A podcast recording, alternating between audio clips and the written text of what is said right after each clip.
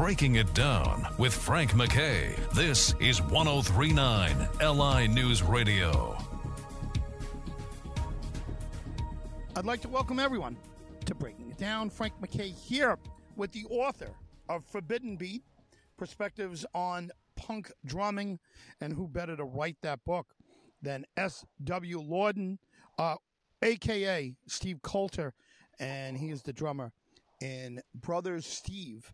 And, uh, you know, he'll, uh, he'll, uh, he'll correct me if I'm wrong on any of this, but uh, he he runs uh, writes under the uh, pen name of S.W. Lauden. Great books there, fiction and nonfiction. But this is a must get for everyone. So get two of them. Get one for yourself and get one for your favorite drummer. And but get this book for sure. Steve, how are you? I'm doing great. Thanks so much for having me on the show. Yeah, well, listen, thrilled to have you. And if you can, give us a uh, give us a little rundown on how long this took from like uh, you uh, conceiving the idea and and handing it off to the publisher. Yeah, um, I would say it was about 18 months to two years, just because I didn't really write the book myself. I more curated a collection of essays and interviews and top five lists. So I had to track a lot of people down and, most importantly, kind of explain the concept of why I was putting together a book uh, specifically about punk drummers. Right. yeah, I, I, imagine it was like herding cats to get. You know, I, I, mean, if you and I've worked with punk drummers and I've worked with you know metal drummers and uh, boy, any kind of any kind of drummer, any kind of musician. It's like herding cats to get them to uh, you know to focus on one thing. Was it a challenge to get people to focus on this, or was everybody all in from day one and just completely organized from day one? Well, uh, it's actually a great question. I was really surprised by the positive response that I got once I sort of like perfected my pitch in trying to explain the concept to people. Um, and right away, a lot of people uh, said that they were on board to do something. Uh, initially, I was asking for all essays, but then I realized that if I really wanted to include a bunch of different perspectives from different bands and different eras and different modes of punk, that I had to allow some flexibility. So that's when I expanded it into interviews and then added the top five influence lists. Yeah, I was going to say if you if you're waiting for everyone. By the way, even highly intelligent people aren't the greatest writers. You know, you you have a knack for it. You write very well, fiction, nonfiction. Um, but a lot of people don't necessarily have that. Even bright people. So you know, I imagine when you ask somebody to uh, eh, to do something that's out of their comfort zone, uh, you you know you you're kind of stirring up feelings uh, in there. So I mean that's that's interesting right off the bat. Who was the first one you contacted? Um, the first person I contacted was Mike Watt, the bass player from uh, the Minutemen and Firehose. Yeah, yeah. listen, interesting. Did you have uh, a much different list in mind when you first started thinking about the book than what ultimately showed up? I mean, my wish list was 40 miles long. Like I could have, I probably could have gone another 14 essays and another 25 interviews. Um, you know, I, I reached out to Mike Watts specifically because the drummer George Hurley that he played with in the Minutemen and Firehose is one of my all-time favorite drummers, and and he's a drummer that I've never heard anybody else play quite like him, and I I was very lucky to see them uh, as Firehose, and I, I decided to speak with Watt rather than George Hurley because I not only wanted the perspective from the drummers, which I have a ton of drummers in the book who talk about their own experience, but Mike Watt is this like legendary punk bass player and his perspective on drumming I think is really interesting. So again, I just I was always trying to widen it as much as I could to get the most interesting perspectives. Who surprised you the most as far as what they what they delivered. And I don't mean rating it, you know, uh, good to bad, but uh, did anybody uh, give you something that you just came out of left field, uh, and you know, in a positive, you know, or any kind of possible way? Yeah, I have to say that uh, I connected with a woman named Lynn Perko Truell, and uh, she's probably best known now as one of the founding members of Imperial Teen, which is an alternative rock band that's been around since the 90s. But as uh, she sent her essay in and I learned more about her background, I was really blown away because this is a woman who was playing hardcore punk drums in the very early 80s with a band called The Rex. She ended up playing with a band called The Dicks in San Francisco, and then she um, formed a band called Sister Double Happiness before Imperial Teen. Her perspective on punk rock and how it changed her life as a teenager, I thought was really amazing. And, and her essay is, is fantastic. Frank McKay here, reminding everyone who's just tuning in late or turning on their radios a little late. Uh, our very special guest is Steve Coulter, aka S.W. Lauden, and uh, it, just a wonderful book that he has put together. It is a must get for uh, for everyone, and uh, you know, especially if you're a drummer. But it's just an interesting way to go about a um, a book and, and maybe yeah he's right. I, I shouldn't say he's the author he's the he's the editor he's uh, yeah he's you know somebody's got to be the author right? So he's the guy who put it all together. It's called Forbidden Beat Perspectives on punk drumming and again it is a must get Steve if you don't mind give us a little bit of your history and start from the beginning. Where were you born and where were you raised uh, I grew up in Southern California uh, in an area called the South Bay, which is, you know, Redondo Beach, Manhattan Beach, Hermosa Beach, in that area. And so that ends up being the what's called the cradle of hardcore punk because that's where SST records formed uh, in the late 70s and early 80s.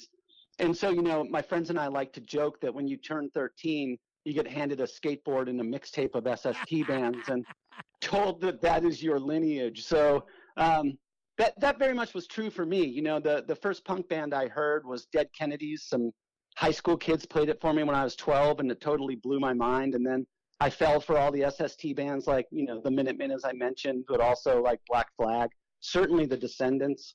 Um, and so that gave me sort of the the confidence to play drums because my older brothers who were really cool, but they were much older than me, were really into metal and what you would call classic rock now.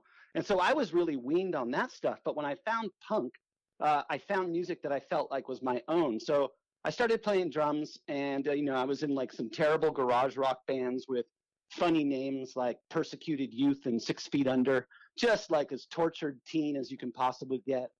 Um, and then you know, uh, played in those bands, mostly backyard parties, the odd club show. And then in the mid '90s, uh, I joined a band in Hollywood called Rydell High, we ended up making a record with Joey Cape, who's the lead singer of Lagwagon, and it was released on his label called My Records. And then it was later picked up by A&M Records. And then after that band, I played drums for two records with a band called Tsar, T-S-A-R. And we were on Hollywood Records, and then the second record came out on TVT. So, you know, I, I was a very fortunate person in that I, I, I got inspired by punk rock. It gave me the confidence to get behind the drum set, and then I ended up playing in basically alternative rock bands for the next 10 or 15 years. Uh, TVT was a, a, very hot label at uh, one point, especially uh, you know probably at that time. Uh, and Hollywood uh, Records, if it's uh, and correct me if I'm wrong, that's Disney's label, is that not? No, that's true. And actually, the um, our A and R guy was Rob Cavallo, and, and he was just coming off of winning a Grammy for producing a Green Day record. So that was the main reason we signed with them was to work with Rob. Yeah, I you know really, uh, and it's an impressive um, upbringing, and and you. It's funny that you say that you handed a skateboard and uh, and the mixtape, but uh, you know it's it's not that far from the truth. You know, I mean, it's uh, eh, you know, it's you're expected. Uh, to do something when you're if you're if you're not an athlete, let's say, and you're a musician, uh, you know you're you're really going to uh, gravitate towards uh, that type of situation. But there's a misconception uh, among uh, you know if I'm talking to people out there that uh, that don't know um, folks don't don't know musicians and don't know metal and uh, and and punk bands and musicians. You you don't you can't assume that everyone's like Sid Vicious and everyone's got a needle and everyone. some of the you know some of the brightest people I know and some of the most together people I know come from punk bands, and uh, there's uh, there's a lot of serious people that have either played in punk bands, still play in punk bands, and uh, and a lot of them uh, have been over the years self-managed, and uh, you know you get a you, you get a bunch of folks. Um, having the, uh, the, the misconception that you're, you're dealing with a whole bunch of people with with substance abuse problems. It's not always yeah. the case. Yeah, you don't want to always fall for the marketing because people are going to go for the most salacious stuff. And certainly there is that strain of punk rock. There are the Sid Viciouses out in the world, right? But you know, when you really step back and think about the beauty of punk rock, is the whole DIY ethic means that punk bands are self-driven, self-motivated, have no real expectation of mainstream success, and so what they're really doing is running small blue collar businesses because um, they have to be scrappy. They have to book their own shows. They have to get a van. They have to find a way to get gasoline in the van. They have to either put out their own records or find an indie label to put out their record for them. You know, and so you end up with people who are really tenacious and driven behind this idea of creating and releasing punk rock music. I think also it's interesting within that that there's also the sort of like cliche of the brain dead drummer, right? Uh, drummers really get uh, you know, really get pummeled with sort of drummer jokes about how they're the guy that hangs out with real musicians and that kind of thing. Right. Um, but in reality, uh, you know, you usually the drummers, in my experience, not all, but a lot of drummers I've met, they're the ones that are like they're early setting up they're doing the sound check. They're setting up the t-shirt booth. They're settling up with the club at the end of the night. They're the last guys breaking down, and they probably drive the first or second leg of the trip to the next town. So there's a lot of misconceptions within that, but you lean into those cliches a little bit because it's easy for people to understand, and, it, and it's probably more exciting than the truth, which is I'm sleeping on floors and I'm playing to six people at a club in Des Moines. Yeah. Uh, Steve Coulter is the voice that you're hearing, and he is the, the drummer for the uh, the brothers Steve and Tsar uh, in in the, in the past, and they were on TVT and Hollywood Records. Frank McKay here, uh, and uh, he writes under the name S.W. Lauden, and this book that we're talking about is a collection of of essays, and he's compiled it and uh, written an essay of his own in the book, and he's uh, just just put together a wonderful book. And all of his, all, he writes fiction, nonfiction. He's he's terrifically talented musically and uh, on the on the end of literature. Uh, Forbidden Beat is his latest perspectives on punk drumming. Frank McKay here. Much more importantly, Steve Coulter is our very special guest, or uh, S.W. Lauden. Steve, I'm uh, coming from the business end of of punk and um, and, metal and so forth. We managed bands. I produced a lot of uh, a lot of bands here in New York, but we owned three clubs, and they were they were called Doctor Shays, and mm. we we made sure that we did a uh, all ages show on on Saturdays and Sundays, and not because not because they were moneymakers. They were anything but and sometimes they were a bigger hassle, you know, uh, than than anything. But we needed to encourage the the scene, and it was mostly punk and ska at the time in the uh, early mid '90s uh, that was there. But we needed to to give an outlet for people to develop, and if uh, if there's no outlet, uh, and and we found with, with punk bands and ska bands at the time that they were uh, they would find their own outlets, and if they'd create backyard situations or they different types of things. But uh, I'm encouraging anyone who's got a got a club out there, and if you have a day, uh, you know, doing all ages uh, punk uh, show, and uh, even if you're taking on the chin a little, it'll develop people, and they're not always going to be in punk bands, and they're going to develop into other bands. But if if clubs don't do that type of thing, uh, they're really hurting the possibility of there being a future scene. Uh, your thoughts on something along those lines everywhere, uh, you know, across the country? Well, I'm I'm actually so glad to hear you say that, and and kudos to you for doing that when you were running those clubs because I don't think a lot of promoters or bookers or club owners think it all the way through the way that you guys did. And from my personal experience, you know, all ages shows both when I was a teenager and underage before I got a fake ID, um, to when I was an adult but I was still playing all ages shows, are invaluable for a lot of reasons. The word of mouth that you're talking about, nurturing the local scene that you're talking about. But beyond all of that, I think what you're really encouraging is the community that builds up around these clubs and around these bands and around these scenes. And I don't know if you've checked this book out, but there's a book called In Defense of Ska by Aaron Carnes. Have you read that? No, but I've heard it, and and somebody else uh, had told me to uh, to get it, and I just haven't yet. Yeah, I I I happen to be a, a, regular contributor to the Big Takeover, which, as you know, is a legendary New York punk fanzine.